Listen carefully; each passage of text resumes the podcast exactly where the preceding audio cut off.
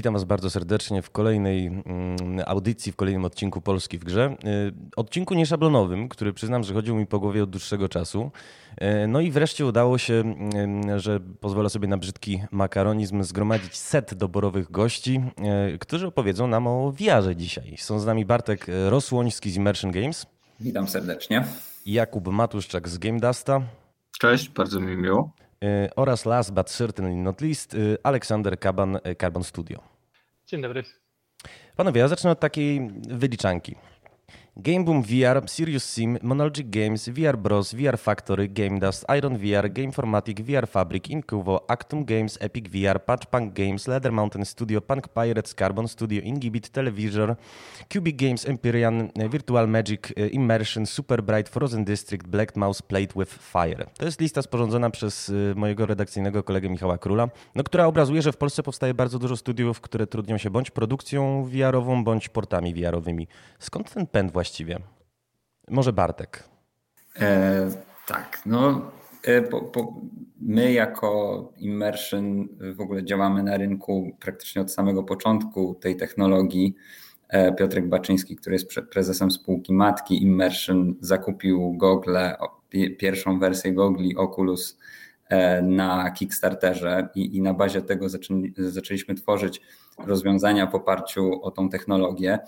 Gdzieś tam uwierzyliśmy, że, że ta technologia będzie się rozwijać. E, początkowo była na tak bardzo niskim technologicznie poziomie, że właściwie po pięciu minutach użytkownikowi robiło się niedobrze.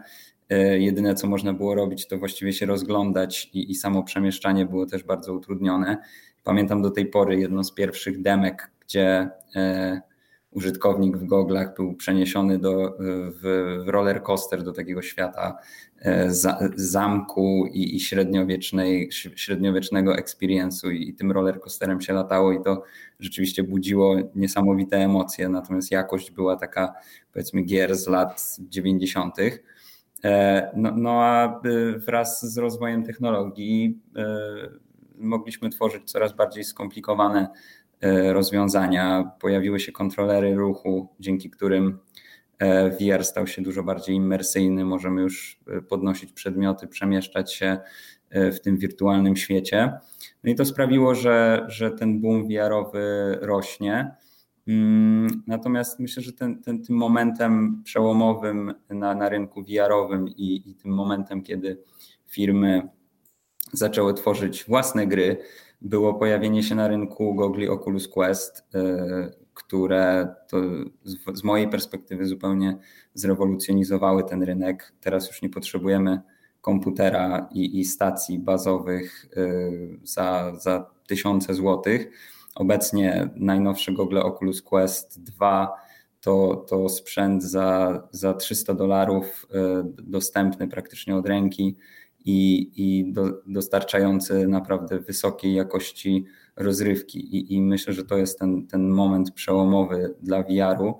No a ta, tak naprawdę y, cała technologia rozwija się bardzo szybko, więc podejrzewam, że, że wkrótce tych firm może być y, nawet jeszcze więcej.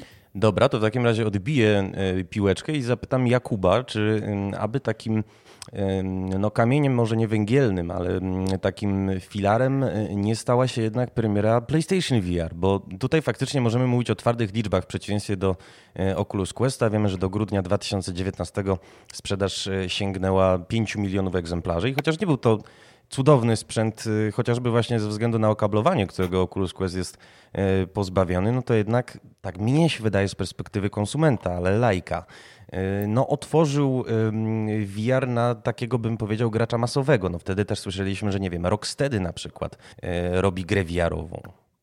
No na pewno PlayStation e, było tutaj jednym z kluczowych takich kamieni milowych, natomiast trochę mi się wydaje pod innym względem. Oczywiście mamy tę masę krytyczną, przekroczone 5 milionów sprzedanych egzemplarzy, natomiast trzeba też pamiętać, że PlayStation jako marka jest mocno zakorzeniona wśród tak zwanych hardkorowych graczy, tak? Czyli skoro firma dla hardkorowego gracza, jaką jest Sony i jej marka PlayStation, decyduje się na e, stworzenie gogli VR-owych, to znaczy, że to nie jest do końca eksperymentalna technologia, tylko to jest już e, urządzenie przeznaczone dla graczy hardkorowych i i nie jest to nawet bym nie powiedział jakieś nisza, tylko, tylko już zaczyna być mainstream.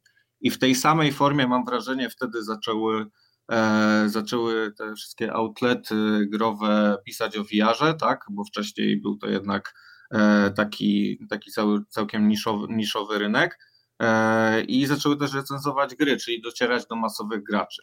Natomiast jeżeli chodzi o taką faktyczną rewolucję, to znaczy zaangażowanych konsumentów, to mam wrażenie, że Oculus Quest jest tutaj E, większym symbolem zmiany, jeżeli chodzi o ugruntowanie się rynku VR-owego. E, dopowiem, że to jest bardzo celna obserwacja. Ja sam pamiętam, jak jeszcze pracowałem w CD Action, taki numer, w którym właśnie z okazji premiery PlayStation VR e, no, opublikowaliśmy takie zbiorcze recenzje wszystkich tych tytułów startowych i to było wtedy duże wydarzenie, że nie ma gry numeru, która jest AAA, tylko faktycznie poświęcamy no, otwieraczową recenzję na VR. E, ale Olek Kaban, ponieważ panowie Jakub i Bartek wspomnieli o kwestii, która mnie bardzo interesuje, mianowicie o takiej rosnącej defragmentaryzacji tego rynku. To znaczy mamy PSVR, który kaban, caban przez C. Właśnie mi napisał na Messengerze, żeby mnie, słuchajcie, nie kompromitować. Przepraszam cię, Olku. Nazwisko nie, nie szablonowe, ale tak samo nie szablonowa bywa technologia rzeczywistości wirtualnej. I o to ci chciałem zapytać. To znaczy, y, bo wy macie rzeczywiście bardzo mocny sukces wiarowy. Myślę tutaj o minicyklu y, The Wizards, który się sprzedał jak niedawno, bo poinformowaliście w 200 tysiącach egzemplarzy. E, jak dużym e, udział, jeżeli chodzi o gry wideo, generuje e, PSVR, jak wielki Oculus Quest, jak wielki Oculus Rift, jak wielki, nie wiem, systemy mobilne Samsunga, HTC Vive, no bo jest tego mnóstwo po prostu. Mhm. To jeżeli mogę, to ja bym na sekundę wrócił do Twojego pierwszego pytania pierwotnego, y, bo nie jestem pewien, czy, czy tak naprawdę te parę lat temu, kiedy zaczynaliśmy przygodę z VR-em, to tych studiów nie było nawet więcej. To znaczy, już w tej chwili też mógłbym wymienić y, powiedzmy te 20-30 studiów, które pracowały w Polsce nad VR-em, ale już w tej chwili w większości z nich niestety, niestety nie ma, bo gdzieś tam drogi się, y, drogi się rozbiegły, nie wytrzymały powiedzmy tego Przepraszam, musiałem. nie, nie chciałem ci tutaj przerwać. Po prostu głupia tradycja efektów dźwiękowych w tym programie. No nie, nie ustaje. E, a co do, co, do, co do przychodów, to tak naprawdę wydaje mi się, że PlayStation potrzebuje gier, które są stricte dla graczy hardkorowych. E, jeżeli chodzi o Carbon, to tutaj wypuściliśmy jedną wersję The Wizards e, na, na PSVR-a. E, zdecydowanie wygrywa pod względem przychodów Quest, tutaj nie mamy, nie mamy wątpliwości. Jeżeli chodzi o wersje PC-owe, to też one są powiedzmy na drugim, na drugim miejscu, czyli ta, ta część związana ze Steamem czy z Oculus Store'em, czy to będzie Valve Index, no tutaj to jest, to jest drugie miejsce, ale zdecydowanie też też chciałbym się odnieść do tego, co mówiliście, mm, co, co, co Bartosz mówił na, na samym początku, że jest to krok w przód. To rzeczywiście jest w pewien sposób krok w przód, jeżeli chodzi o tą mobilność, ten brak kabli, ale z drugiej strony trzeba zwrócić uwagę, że ta jakość jednak jest y, takim bardziej pójściem w stronę gier mobilnych. No tutaj tej hiperrealistycznej grafiki jeszcze przez jakiś czas nie uświadczymy. E, to może pytanie otwarte, nie będę nikogo do tablicy wywoływał. Powiedzcie mi, jak wy w ogóle widzicie przyszłość tego segmentu? Czy ona e, tkwi w mobilu? Jeżeli mogę, tak, to e, według mnie jest zdecydowanie to przyszłość mobilna. Myślę, że trochę jeszcze potrzebujemy czasu na rozwój technologii transferu obrazu, czy to będzie stadia, czy to będzie transfer po jakimkolwiek innym y, bezkablowy, w jakikolwiek bezkablowy sposób, to jak najbardziej to, to jest coś, na, na, co, na co czekamy, po to, żeby ta jakość, którą już teraz możemy zrobić na PC, mogła być też mobilna. Tak, ja, ja tutaj się zgodzę i myślę, że dodałbym, że jednym z rozwiązań, które zmieni tą technologię, jest właśnie jakaś forma cloud streamingu, gdzie te urządzenia będą bezprzewodowe i, i będą jeszcze trochę wygodniejsze. Natomiast ja z kolei uważam, że, że technologia y, wirtualnej rzeczywistości i rozszerzonej rzeczywistości w jakimś stopniu się połączą, bo my rozmawiamy tutaj o technologii wirtualnej rzeczywistości, ale y, też, też trzeba wspomnieć o tym, jak bardzo rozwija się technologia rozszerzonej rzeczywistości.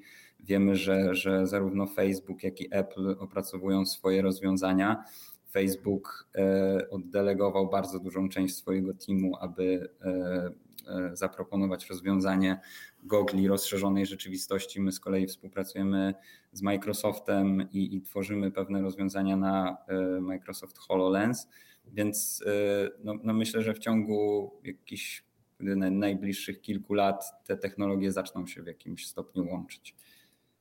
No też musimy. Przepraszam. Przepraszam, ja ten, udzielam Ci głosu oficjalnie. Aż dziękuję, aż dziękuję.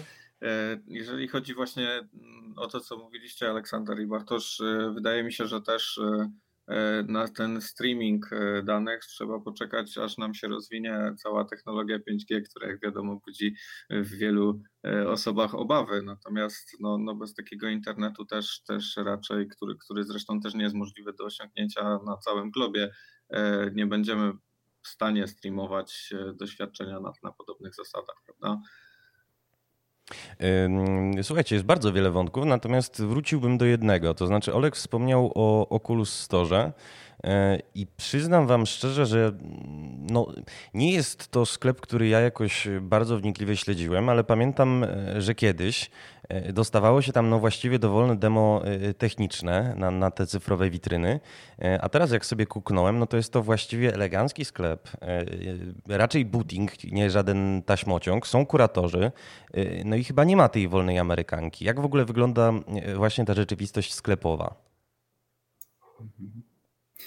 E, to, ja mogę tutaj Bartek, zacząć ten temat. E, jedna z naszych gier została e, zaakceptowana w tym sklepie i właśnie w tym momencie przechodzimy proces takiego QA. No i rzeczywiście jest to proces dosyć złożony. Oculus, bo, bo tutaj musimy powiedzieć o rozróżnić Oculus Store od Oculus Quest Store, czyli czyli tego, y, tego sklepu, który jest dedykowany tylko goglom y, Oculus Quest. I to jest właśnie ten sklep, do którego powiedzmy obecnie najciężej się dostać i są największe kolejki, bo właściwie każdy, kto tworzy gry VR-owe, gdzieś tam celuje w ten sklep i, i to jest to miejsce, w którym y, chce się dystrybuować swoją grę. No i, i jest to, jest to dosyć skomplikowany proces trzeba przejść wstępne review, potem, e, potem wchodzimy w etap QA, który obecnie jest dosyć wydłużony, trwa około 12 tygodni. E, no i dopiero po QA e, mm, gra jest releasowana. Natomiast no, to, co jest tym głównym atutem tego sklepu, to to, że jest w pewnym stopniu wspierana przez Oculusa marketingowo. No i, i wciąż jest to taki no, elitarny, e, elitarne miejsce, gdzie, gdzie tych gier jest dosyć mało, więc ekspozycja jest spora w przeciwieństwie do, do takich platform jak Steam czy, czy zwykły Oculus Store, mm, czy, czy, czy też Viveport, więc, więc w skrócie tak to wygląda z, z mojej perspektywy. E, czy ktoś pan... Jakiś... Jakub? Mhm. Tak, my już jakiś czas temu przechodziliśmy właśnie te certyfikacje, wyszliśmy w lutym. E, I tak, faktycznie, ona jest bardzo, sam proces tego, żeby Twój produkt został wypuszczony, no to jest, e, że tak powiem, całe gremium się, się gromadzi, bo jeżeli sobie spojrzysz na listę tych tytułów, to e, możecie mnie poprawić, ale mam wrażenie, że ona nie przekracza 300, 300 produktów, wliczając to aplikacje, nie tylko gry. E, natomiast tam jest jeszcze inny wątek, bo aktualnie od niedawna istnieje też tak zwany drugi obiekt na Oculusie Questie. Istnieje oficjalny sklep Oculusa, tak, Oculus Quest Store, natomiast jest to urządzenie mobilne, więc y, można również w jakiś sposób podłączyć się e, do tego urządzenia i powstało takie rozwiązanie SideQuest, tak, czyli sklep, gdzie de facto e, można wrzucić wszystko, i ten sklep jest też e, ostatnio łączony ze sklepem Oculusa. To znaczy, w tym głównym sklepie eleganckim, o którym Mateuszu wspominałeś, nie zobaczysz e, e, produktu, który pochodzi ze SideQuesta i został zaakceptowany przez Oculusa. Natomiast jeżeli byś znał dokładnie nazwę produktu z tego tak zwanego Applaba, to będziesz mógł tam sobie wejść i pobrać. I bodajże wczoraj się w jednym z takich periodyków Upload VR ukazał e, artykuł, w którym jeden z deweloperów przetestował e, i e, udało mu się przejść certyfikację z szarym cubem, szarą kostką w normalnym tle Skyboxie Unity i bodajże to jest wszystko, co jest w tym, w tym w tej aplikacji, tak? I można ją pobrać rzeczywiście za darmo. Natomiast jeżeli by się wpisało jej nazwę, to się ją tam znajdzie, można pobrać, więc e, ta jakość jest tylko na tym głównym storefroncie, a już powoli zaczyna się robić gęsto tam, gdzie ludzie wiedzą, jak już sobie zainstalować inne rozwiązanie, inne, e, inne oprogramowanie. Mm, no dobrze, chwilowo e, sytuacja jest, że tak powiem, w ruchu, aczkolwiek, no jak mówicie zgodnie, trudno się dostać, certyfikacja trwa długo. Wszyscy trzej jesteście przedstawicielami studiów, które tworzą gry dedykowane rzeczywistości wirtualnej. Natomiast nie jest tajemnicą, że jak e, odczytywałem tę listę na początku spółek, które e, w mniejszym lub większym stopniu się VR-em trudnią, no to sporo to jest e, studiów portingowych i zastanawiam mnie, czy każda gra rzeczywiście się pod VR nadaje, zwłaszcza, że no jak grzyby po deszczu zaczynają ostatnio wyrastać no właśnie takie dziwne spółki, które chcą na przykład portować, nie wiem, Thief Simulatora albo House Flippera. E, czy, czy są jakieś gry, e, zwłaszcza z szeroko pojętego i mocno na polskim rynku obecnego gatunku symulatorów, które się nie nadają zupełnie do rzeczywistości wirtualnej? Widzę, że nikt się nie chce odezwać, więc y, może Jakub, bo ty tak już y, słyszałem w słuchawce, że tak trochę ni to westchnąłeś. Westchnąłem, mhm. tak, tak, tak. E, powiem ci, że bardziej niż jakieś, jakiegoś rodzaju rozczarowanie była to refleksja, westchnienie refleksji, żebyś tutaj nie myślał, że, że wzdycham na, na rynek symulatorowy. E, natomiast myślę, że wszelkiego rodzaju symulatory, w których e, poruszamy się postacią, tak, i w których przy portowaniu, procesie portowania to poruszanie się nie zostanie dostosowane, nie zostanie dostosowane do e, takich wymogów dobrych praktyk e, designu VR-owego, może powodować motion sickness. W zasadzie najlepiej sprawdzałyby się wszelkiego rodzaju pojazdy. Mhm. No to... Pierwszoosobowa, tak naprawdę pierwsza osoba tak. jest dosyć kluczowa, no bo tak jak parę przykładów gier z trzeciej osoby, jak choćby MOS, które się udały, to jednak większość, mam wrażenie, jest, jest, jest zdecydowanie średnia, mm, ale też, y, ale też same symulatory to jakby nawet chyba nie jest kwestia tego, czy jakaś gra się nie nadaje do, do, do VR-u, to tylko samego przystosowania. No bo jeżeli byśmy popatrzyli na coś zupełnie praktycznie, no może nie zupełnie, ale na pierwszy rzut oka nie VR-owego, czyli strategię, to też gdybyśmy sportowali, nie wiem, Age of Empire, gdzie trzeba dosyć szybko klikać, albo StarCrafta, tak, no to w takim to by się nie sprawdziło na pewno. To by wymagało, tak według mnie przynajmniej takiej e, redesignu całej rozgrywki, czyli no nie wiem, powinny się jednostki przesuwać wolniej, żeby dało się je łatwiej zaznaczyć, no tego typu rzeczy, które musiałyby w to wejść. A powiedz mi, Olek, skoro. Mm.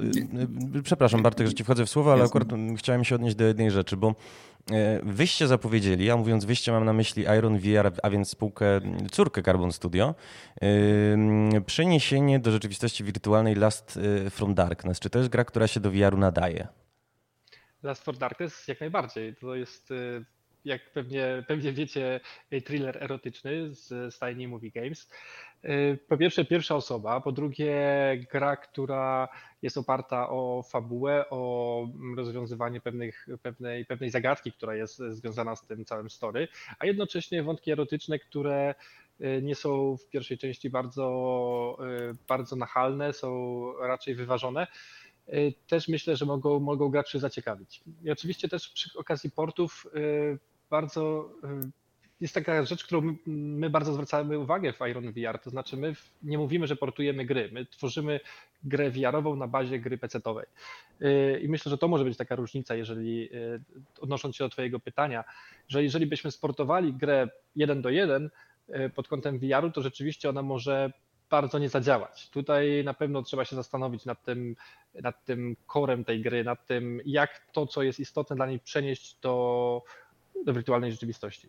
E, powiedzieliście to samo, tylko trochę innymi słowami. To znaczy, Olek powiedział o e, tworzeniu gry VR-owej na bazie e, gry PC-owej, natomiast Jakub wspomniał o kodeksie dobrych praktyk twórcy VR-owego. No i w takim razie może Bartosz uzupełni, co to jest ten kodeks dobrych praktyk i jak właściwie przystosować grę no, do tego specyficznego użytkownika, jakim jest użytkownik. Mhm, jasne. No, ja, ja się jak najbardziej zgadzam i, i to, co powiedział Olek, to jak najbardziej e, tak, tak, e, tak samo to widzę. Mm, bo samo portowanie gry, szczególnie przez studio, które nie ma doświadczenia w VR, zazwyczaj kończy się fiaskiem i, i wiele gier portowanych tak jeden do jeden bez właśnie y, stworzenia game designu pod VR, czyli tworzenie portu, a nie tworzenie gry VR-owej na bazie gry PC-owej, y, no kończy się zazwyczaj kiepsko i, i są tego przykłady i, i te oceny rzeczywiście są, są słabe. E, więc, więc właśnie no my, my też mieliśmy kilka case'ów e, portowania gier, przyglądaliśmy się temu i myślę, że jest to jak najbardziej możliwe i, i wiele tytułów nadaje się do portowania. Natomiast no, trzeba, trzeba pamiętać, że, że to jest tak naprawdę tworzenie gry VR-owej e, w oparciu o jakieś koncepcje gry PC-owej i używanie tego świata i, i klimatu i, i modeli, chociaż tutaj też trzeba pamiętać, że, że to zależnie od tego, w jaki sposób są zrobione modele, to, to często to jest e, ze względu na ograniczenia sprzętowe, które, które generuje Oculus Quest chociażby. Często to powoduje, że, że tak naprawdę trzeba przerabiać e, większą część gry, więc, e, więc jak najbardziej jest to tworzenie gry no, czasem prawie że od zera, y, bazując na, na pewnych dostępnych rzeczach. A powiedzcie mi, jak właśnie, bo jak refren nam tutaj wraca takie pojęcia jak motion sickness, wracają nam problemy z błędnikiem. E, jak właściwie rozwiązać dobrze w wiarze kwestię poruszania się? Bo mm, pamiętam, że swego czasu reklamowano rozmaite bieżnie, które miały odczytywać pozycję nóg. Natomiast no wielcy, i mam tutaj na myśli, nie wiem, takie studia jak IT Software chociażby, e, bardzo rozmaicie do tego podchodziły, no bo mm, raz jak w Dumie awatar się unosił od pasa w górę, innym razem jak w Wolfensteinie e, siedział w kokpicie. Jak właściwie, zadam to pytanie najbardziej w ordynarny i bezczelny sposób, jaki mogę. Jak zrobić, zaprojektować poruszanie się w VR-ze, żeby odbiorca nie czuł, nie, nie zbierało mu się na wymioty po krótkiej sesji z grą? To może ja tutaj wystartuję, bo akurat w przypadku Jupitergrada jesteśmy dość dumni. E, powiem, że przepraszam Jakub, bo ja sobie nawet wynotowałem, że w przypadku Jupitergrada e, w prasówkach chwaliliście się innowacyjnym designem, który niweluje zawroty głowy. Y powiem tak, no nie znalazłem przypadku, żeby komuś było niedobrze, no ale może wróćmy nawet jeszcze zanim od Jupiter, o Jupitergradzie chwilę powiem, to do tych takich standardowych, stosowanych sposobów poruszania się. E, no najczęściej w wielu przypadkach jest to po prostu teleportacja, to znaczy znajdujemy się w jednym punkcie, po czym wyznaczamy drugi i za chwilę się tam znajdujemy. Albo e, co jest takie e, najbardziej chyba imersyjne, no to umieszczenie gracza w wiarygodnym środowisku. Na przykład jest sobie bodajże symulator szpiega, który e, rozgrywa się w kajaku, tak? Czy, więc gracz sobie siedzi w wiarze, tak? Jego mózg e, wie, że w przypadku poruszania wiosłami będzie płynął, więc nie czuje się oszukany. U nas w przypadku w Jupitergadzie, w przypadku linii przystawek, gracz wykonuje ruch, którym wystrzeliwuje przystawki, przyciąga się jest to ruch zrozumiały dla mózgu, a w przypadku takiego standardowego, płynnego poruszania się, no to mamy jetpacki, tak, czyli e, mówimy graczowi, ej, dobra, ty może nogami się nie ruszasz, stoisz w miejscu, natomiast e, no, zrozum, że masz jetpacki, więc to przesuwanie się jest dla ciebie naturalne. No i jeżeli chodzi o nasze jakby tutaj doświadczenia, ale to też nie będę się popierał naukowo, bo w żaden sposób tego nie zbadaliśmy, to mam wrażenie, że umowność grafiki, czyli jej komiksowy styl, miał też duży wpływ na to, że udało nam się osiągnąć e, w miarę dobry system poruszania się przy no, możliwości naprawdę rozpędzenia się szybko na tych linach i płynięcia w powietrzu przez poziomy. To jest ciekawe, czyli grafika w wiarze powinna być umowna? Mm, nie zawsze, ale tutaj po prostu, wiesz, nie jesteś prze twój mózg nie jest przeładowany szybko zmieniającymi się szczegółami, tak? Poruszasz się w komiksowym środowisku, które nie ma tak wielu detali, więc skoro poruszasz się szybko, no to, e, to nie skupiasz się na jakichś, jakichś detalach. Natomiast mówię, e, zawsze uważam, że kwestie rozważań na temat choroby lokomocyjnej wolałbym zostawić wszelakim naukowcom, bo e, w wielu aspektach są to nasze domysły, które fajnie się sprawdzają empirycznie, natomiast przyczyn do końca nie znam. Ja z kolei myślę, że jakby game design i sposób poruszania się to jest jedna kwestia i jest z pewnością wciąż kluczowa i, i, i samo dawanie graczowi możliwości samemu ustalenia, w jaki sposób będzie się przemieszczał, czy płynnie przy pomocy joysticka, czy poprzez teleportację, to jest jeden sposób. E, musimy też pamiętać, że jest już coraz więcej graczy, którzy są przyzwyczajeni do tego typu e, poruszania się.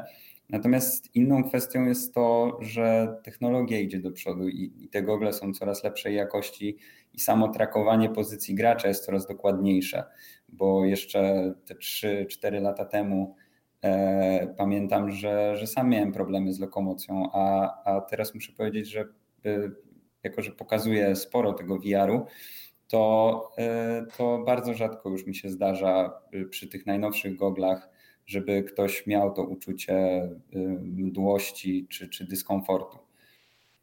E, ja jeszcze dopowiem tylko, że e, Jupiter Grad reklamowany jako słowiański Spider-Man lub słowiański Tarzan, swoją drogą e, propsy za granie z kojarzeniami.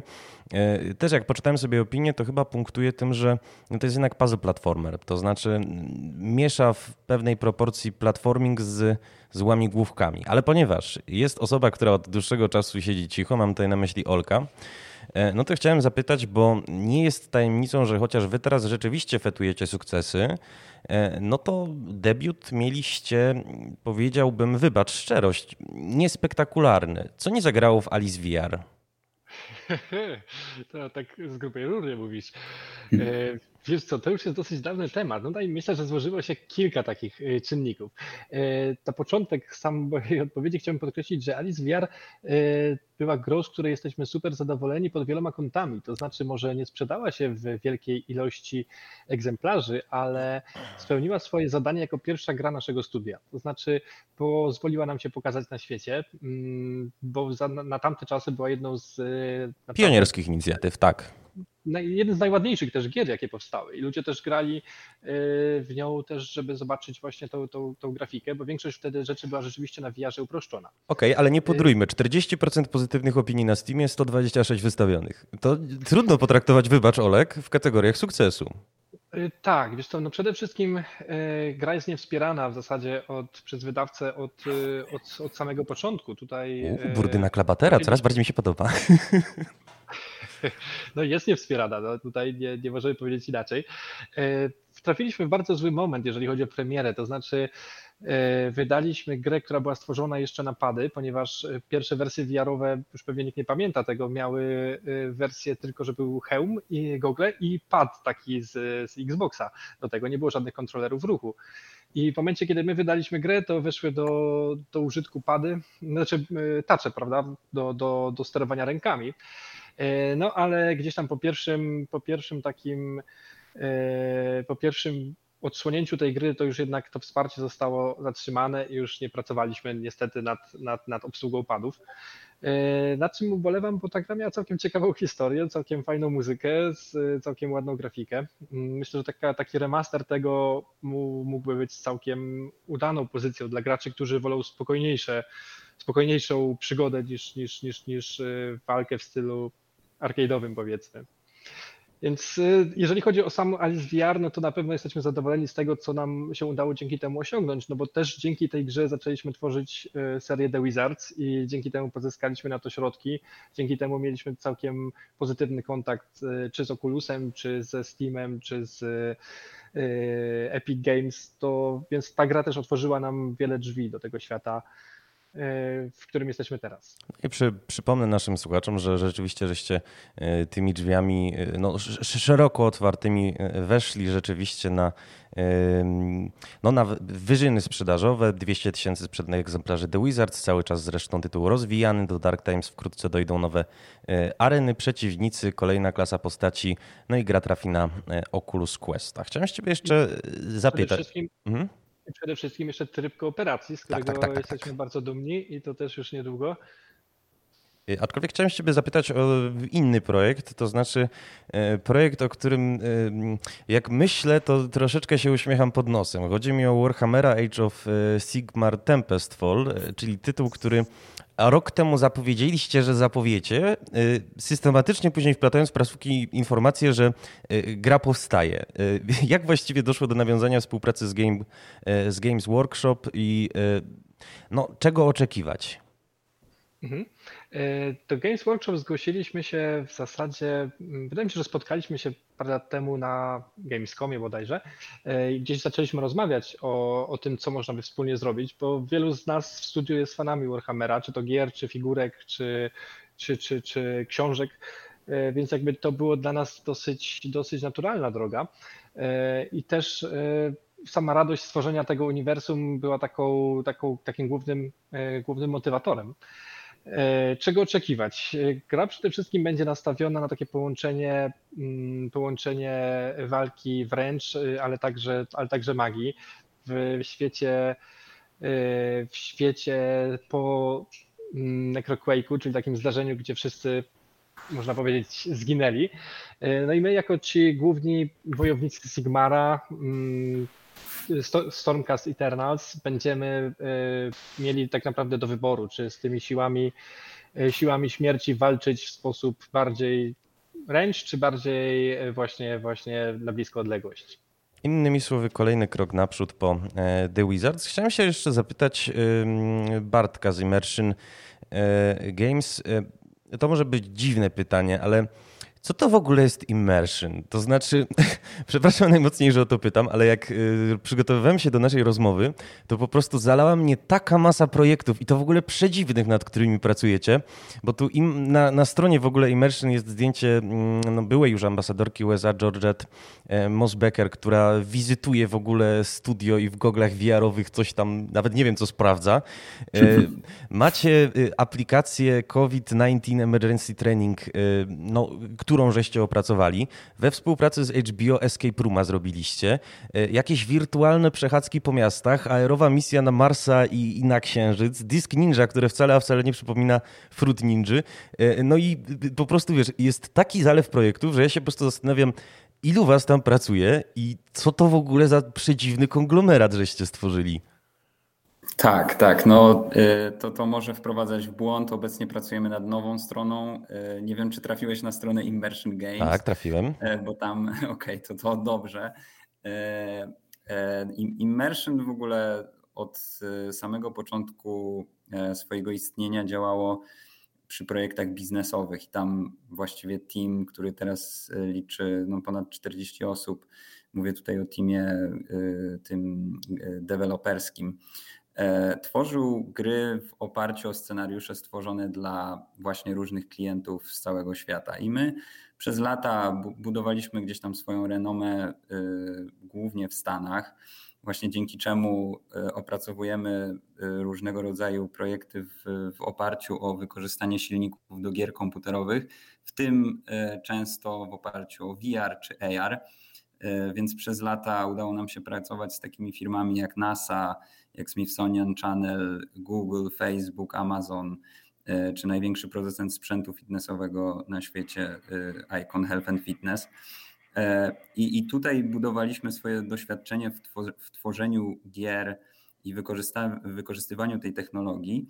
No i pewnym takim momentem przełomowym było to, że, że tworzyliśmy nasze wewnętrzne gry właściwie w ramach prototypu, ale przez to, że mieliśmy y, dobrą relację z Oculusem, to y, im spodobał się ten prototyp Disk Ninja, o którym wspominałeś, i, i postanowili, że, że chcieliby, żeby on był y, na ich platformie.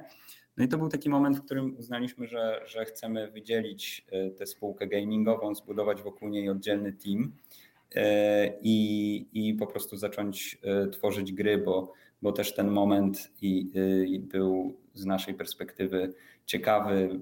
Coraz więcej e, pojawiło się potencjalnych odbiorców i, i coraz więcej sprzedanych gogli, więc uznaliśmy, że to wszystko się składa w całość i, i postanowiliśmy wydzielić spółkę zależną.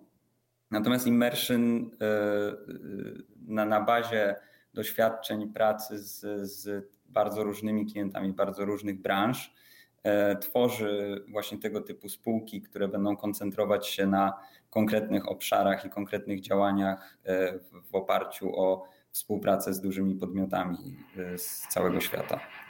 I rozumiem, że teraz w studiu powstają równocześnie trzy gry VR-owe i że planujecie debiut na New Connect. Tak, dokładnie. Powstaje obecnie gra Disc Ninja, gra Extreme Escape E, a właściwie jej drugi level, bo planujemy, żeby, żeby użytkownik miał do wyboru e, kilka leveli w momencie, kiedy gra zadebiutuje e, oraz gra The Ancients, a, a debiut na New Connectie z, z tą spółką zależną, czyli Immersion Games, planujemy gdzieś w okolicach połowy roku. Okej, okay, ponieważ już nieomal każdemu pozwoliłem na tak zwanego PR stanta, no to jeszcze musimy wrócić do Jakuba. To znaczy, yy, poza Jupiter Gradem dopowiem, że y, Game Dust ma na koncie i yy, no, taki imersyjny, nie wiem czy horror, czy mogę tak powiedzieć, i symulator lotnika z czasów II wojny światowej i komedię, więc portfolio yy, no, dość rozbudowane. Co dalej dla Was? E, no wiesz, na ten moment rozwijamy Jupiter Grada o nowe tryby e, i, że tak powiem, chcielibyśmy jeszcze chwilę ten tytuł powspierać. E, też tutaj mamy trochę szersze plany, jeżeli chodzi o współpracę w dziedzinie symulatorów VR-owych z VR-ową dywizją setupu, czyli spółki, z której się wywodzimy. I poza tym no, nadal będziemy tutaj skupiać się na tworzeniu gier, ale e, o planach, że tak powiem, niedługo będziemy dopiero mówić szerzej, więc pozwolę sobie, że tak powiem, na e, salomonowe milczenie. No miejmy nadzieję, że będzie, będzie o tych waszych planach głośno już niedługo i że dostaniemy prasówkę. Oczywiście. A to bardzo miło. Y, w takim razie wróćmy na sekundkę jeszcze do Olka, bo y, no faktycznie wszyscy trzej panowie macie y, ambitne plany, macie już sukcesy za sobą. Natomiast zastanawia mnie wypowiedź Olku twojej koleżanki Karoliny Koszuty, która no, w szczycie lockdownu wypowiedziała takie hasło, bardzo klikalne zresztą, więc dla, dla dziennikarza cenne, że pandemia to jest złoty czas dla VR-u. Zaraz dodała, że oczywiście, cytuję, oczywiście sytuacja jest poważna i podchodzimy do niej z dużą pokorą, ale jednak w kontekście sprzedaży gier na całym świecie obserwujemy trend e, wzrostowy. E, czy rzeczywiście, jeżeli chodzi o VR, e, no ten trend wzrostowy również zaistniał, a może wręcz był bardziej spektakularny niż jeżeli chodzi o gry, że tak powiem, nie? Myślę, że, że rzeczywiście można zobaczyć tutaj dosyć duży wzrost, jeżeli chodzi o samą pandemię, ale też z drugiej strony warto y, zwrócić uwagę na y, główny rynek VR-owy, czyli Stany Zjednoczone. Ostatnio nowy prezydent, z tego co pamiętam, rozdał każdemu po tysiąc dolarów, które y, między innymi poszło na, na rozrywkę, więc jakby tutaj też taki sam bodziec ze Stanów, które mm, ta, ta sytuacja ekonomiczna mm, tak widać, że trochę się polepsza, e, pokazuje, e, odzwierciedla się tak naprawdę w naszych, naszej sprzedaży. No tutaj e, nie, nie będę ukrywał, że, że ten pierwszy kwartał tego roku był jednym z najlepszych kwartałów, jakie mieliśmy w Carbon Studio od samego początku i gdzieś jeszcze oczywiście nie mogę mówić o, o żadnych liczbach, ale, ale jeżeli by taka tendencja się utrzymała, no to jesteśmy bardzo, bardzo pozytywnie pozytywnie nastawieni. Sama pandemia też powoduje to, że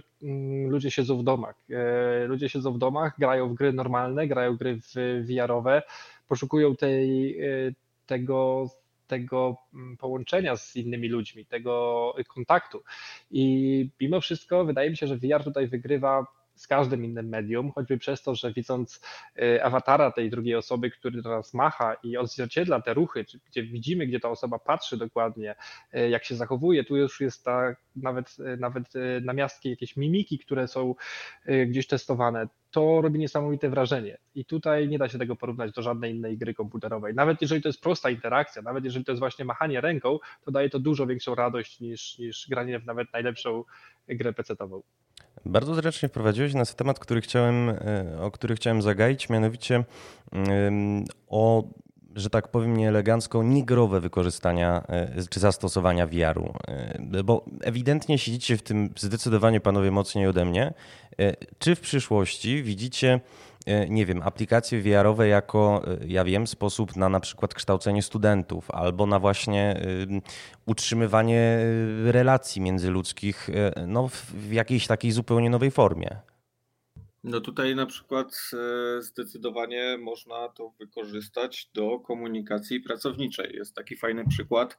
E, być może, Mateusz, mimo że mówisz, że tak nie do końca z VR-em ci zawsze po drodze, kojarzysz taką grę jak Pistol Whip, bo ona już trochę bardziej trafiła do mainstreamu od Cloudhead Games. Eee, coś świta tak jakby Suda51 połączył swoje siły z twórcami Beat Sabera i Johnem Wickiem e, sobie sunął e, i można sobie strzelać w rytm muzyki do abstrakcyjnych ludków, ale trochę tutaj dygresja, bo e, o czym chciałem mówić. Cloudhead Games to studio już tam kilkunastoosobowe i oni w trakcie pandemii byli dość mocno zniechęceni pracą zdalną, więc stworzyli sobie taką mini grę MMO która ułatwia im pracę. Jest wymodelowane w niej całe studio ze stanowiskami pracy i awatary zespołu deweloperskiego zamiast głowy mają takie ekrany, jak my sobie siebie na Google Meetie na przykład widzimy, tak, z, z twarzą i mogą sobie podchodzić w czasie rzeczywistym, wirtualnej przestrzeni, porozmawiać o projekcie, zorganizować spotkania, czy po prostu się napić tej wirtualnej kawy, tak, więc tutaj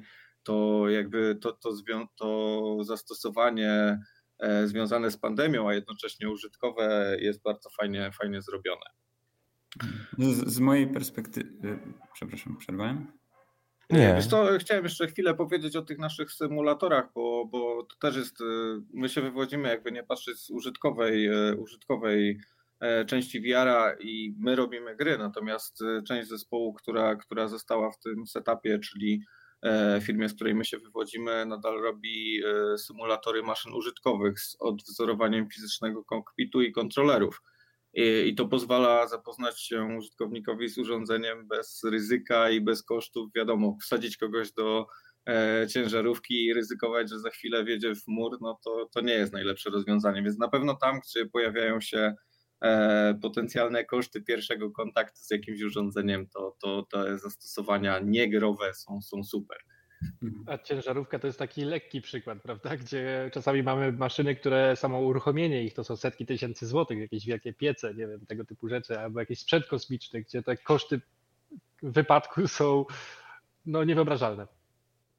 Tak, no z, naszej perspektywy y, my od lat tworzymy właśnie tego typu rozwiązania i jest kilka takich branż, w których widzimy najszersze zastosowanie i, i tak jak tutaj chłopaki powiedzieli, zdecydowanie szkolenia to, to jest miejsce, w którym VR świetnie się sprawdza i i zresztą obserwujemy to, jak z, zmienia się ten, ten rynek szkoleń i, i, jak e, silniki do gier komputerowych stają się coraz bardziej atrakcyjne i, i wykorzystanie VR-u sprawia, że e, ci, którzy mają się czegoś nauczyć, uczą się tego szybciej i lepiej a, a sama dostępność technologii staje się coraz większa, więc tutaj jestem pewien, że, że VR będzie y, rewolucjonizował rynek szkoleń.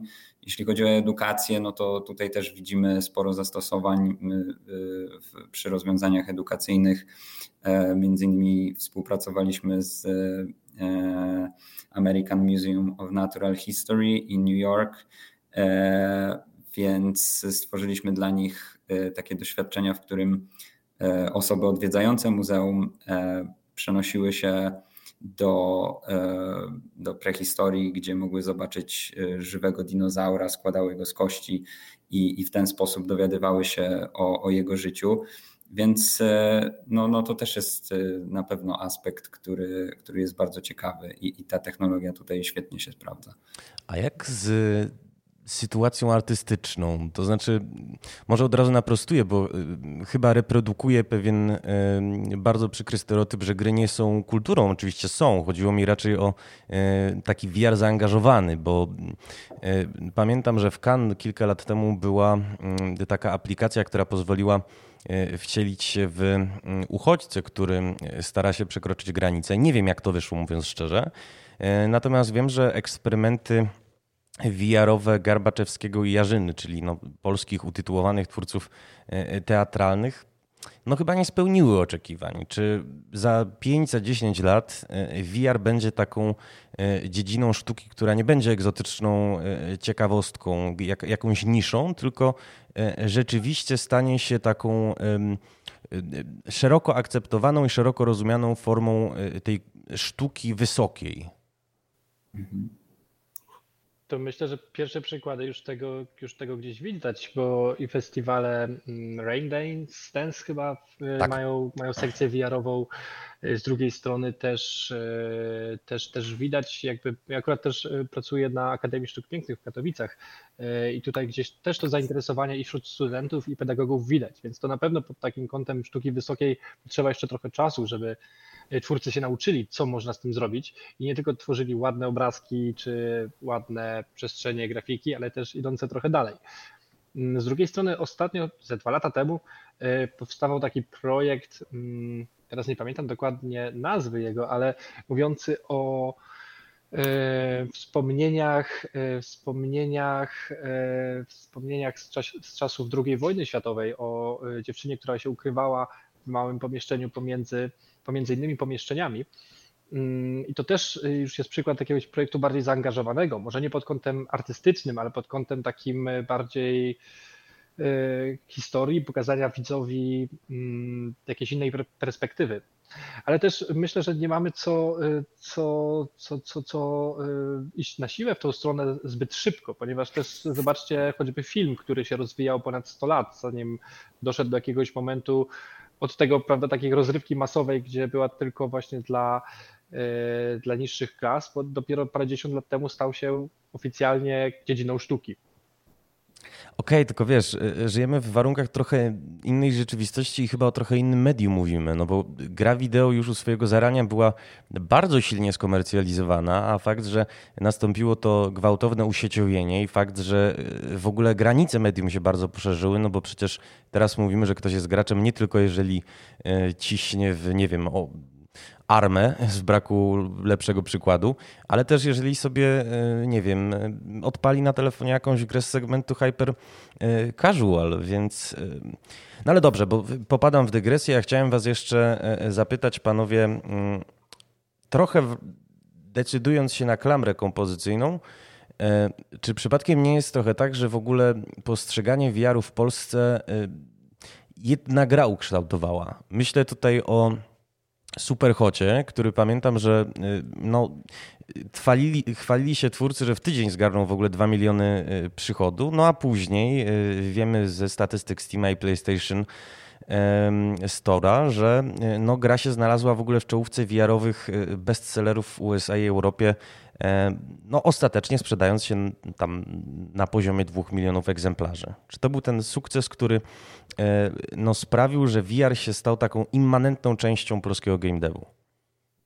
Pytanie z tezą to ja może powiem coś takiego trochę kontrowersyjnego, że wszyscy właśnie Superhota bardzo lubią.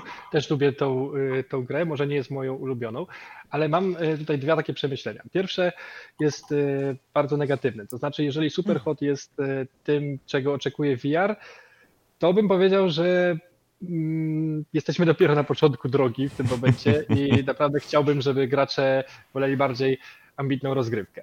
E, z drugiej strony mam wrażenie, że Superhot też i tak samo jak każdy inny tytuł, który jest bardzo promowany, to już jest taka samo napędzająca się machina. To znaczy im więcej jest promowany, tym jest bardziej popularny. I nie twierdzę oczywiście, że to nie jest dobra gra, bo to jest bardzo dobra gra, żebyście mnie też źle zrozumieli, ale jeżeli byśmy zobaczyli, jak często Superhot był na powiedzmy pierwszych stronach, e, czy to Steama, czy Oculus Store'a, to możecie sobie to przełożyć na tą właśnie wielką, y, wielką sprzedaż. I tak samo podejrzewam, że każda inna dobra gra, która nie jest oczywiście zbagowana i ma ciekawy pomysł na siebie, będąc na tym samym miejscu, osiągnęłaby bardzo podobny wynik.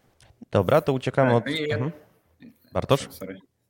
E, tak, no ja tutaj chciałem powiedzieć, że, że jakby też trzeba pamiętać, że, że Superhot e, oryginalnie był grą na komputer i jakby to, że pojawił się VR, pojawiły się kontrolery ruchu i nagle okazało się, że ta gra idealnie nadaje się do VR-u, to gdzieś tam trochę jest jednak e, przypadek.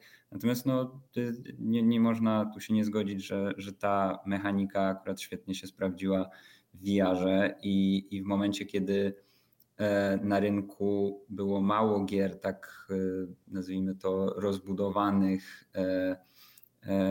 i, i na samym początku y, tej, tej drogi VR-owej, to idealnie ta gra się wpasowała, bo, bo w fajny sposób przedstawiała bardzo ciekawą mechanikę, która idealnie sprawdziła się w VR-ze i, i stąd też ten sukces wydaje mi się. I, i do, do tej pory w tą grę fajnie się gra, właśnie z tego względu, że, że jest ta ciekawa mechanika. I tutaj kolejnym przykładem takiej gry może być chociażby Beat Saber, który z tego co wiem sprzedał się jeszcze lepiej niż Superhot, a, a opiera się właściwie o jedną mechanikę powtarzalną, która, która po prostu podbiła serce graczy. I, I to też pokazuje, jak ważne są właśnie te, te ciekawe i, i przemyślane mechaniki E, w, w grach VR-owych. E, to w takim razie na koniec, panowie, dla rozluźnienia, ucieknijmy od Superhota. Zapytam, e, no z racji tego, że mam tutaj trzy, jeżeli sobie mogę pozwolić na taką metaforę, wysmakowane VR-owe podniebienia, o wasze ulubione gry VR-owe. Dla utrudnienia nie można podawać właśnie, gier własnych i zaczynamy od Jakuba. To tak, jeżeli chodzi o VR, to ja sobie dzielę go o te gry, w które gram i lubię na VR-ze, to gdzie go sobie dzielę, je sobie dzielę na kilka sekcji. Y, jak zapewne y, moi współrozmówcy wiedzą, na Questie jest taka funkcja liczenia spalania kalorii, a jak wszyscy wiemy, większość z nas siedzi przez ostatni rok zamknięta w y, czterech ścianach i, i tego ruchu jest mało. Więc tutaj właśnie Beat Saber wspomniany przez Bartosza, Synth Riders, czyli Beat Saber z nieco inną ścieżką dźwiękową, gra o podobnej mechanice. No i Pistol Whip, wspomniany już wcześniej, Mateuszu naprawdę polecam. Z dobrą muzyką, fajną mechaniką można sobie postrzelać. E, Dziś mam zakładce są... otwarte.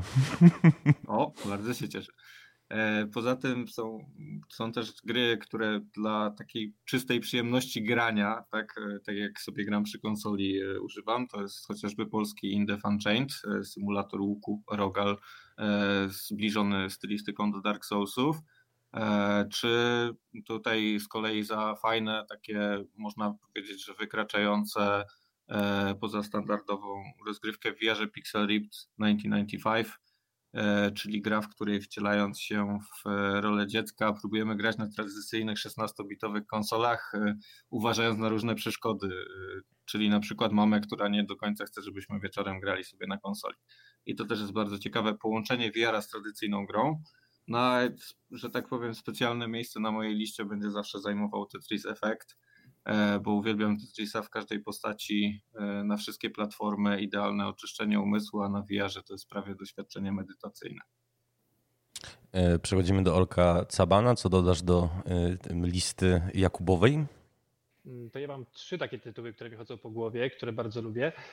Pierwszy to jest Dead and Buried, który mnie urzekł w zasadzie tymi opcjami kooperacyjnymi e, i, i multikiem, w którym tak naprawdę pierwszy raz poczułem e, tą magię tego koopa wiarowego, gdzie to jest dosyć stara gra już, ale gdzie właśnie mogłem pomachać, mogłem postrzelać ze znajomymi, e, więc to jest ta kwestia koopowa.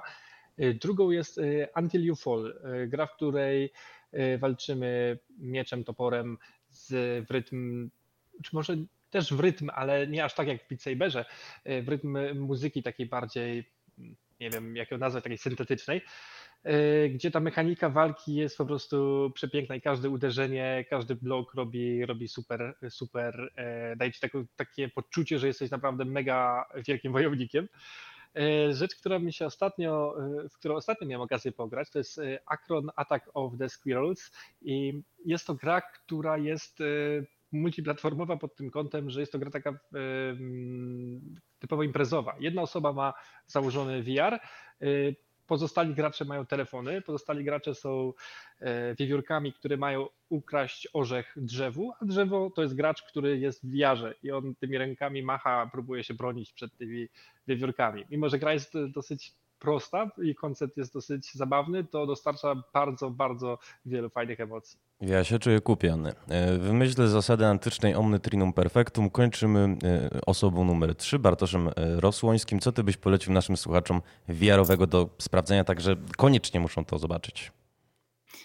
No dobra, to, to ja powiem tak, że z racji mojej pasji do sportu, to ja na pierwszym miejscu wybiorę Eleven Table Tennis, czyli ping-pong, tylko że tutaj trzeba zaznaczyć, że jest to naprawdę solidnie zrobiony ping-pong i ta piłka zachowuje się bardzo realistycznie i, i osoba, która umie grać w ping-ponga na pewno odnajdzie się bardzo szybko w tej grze.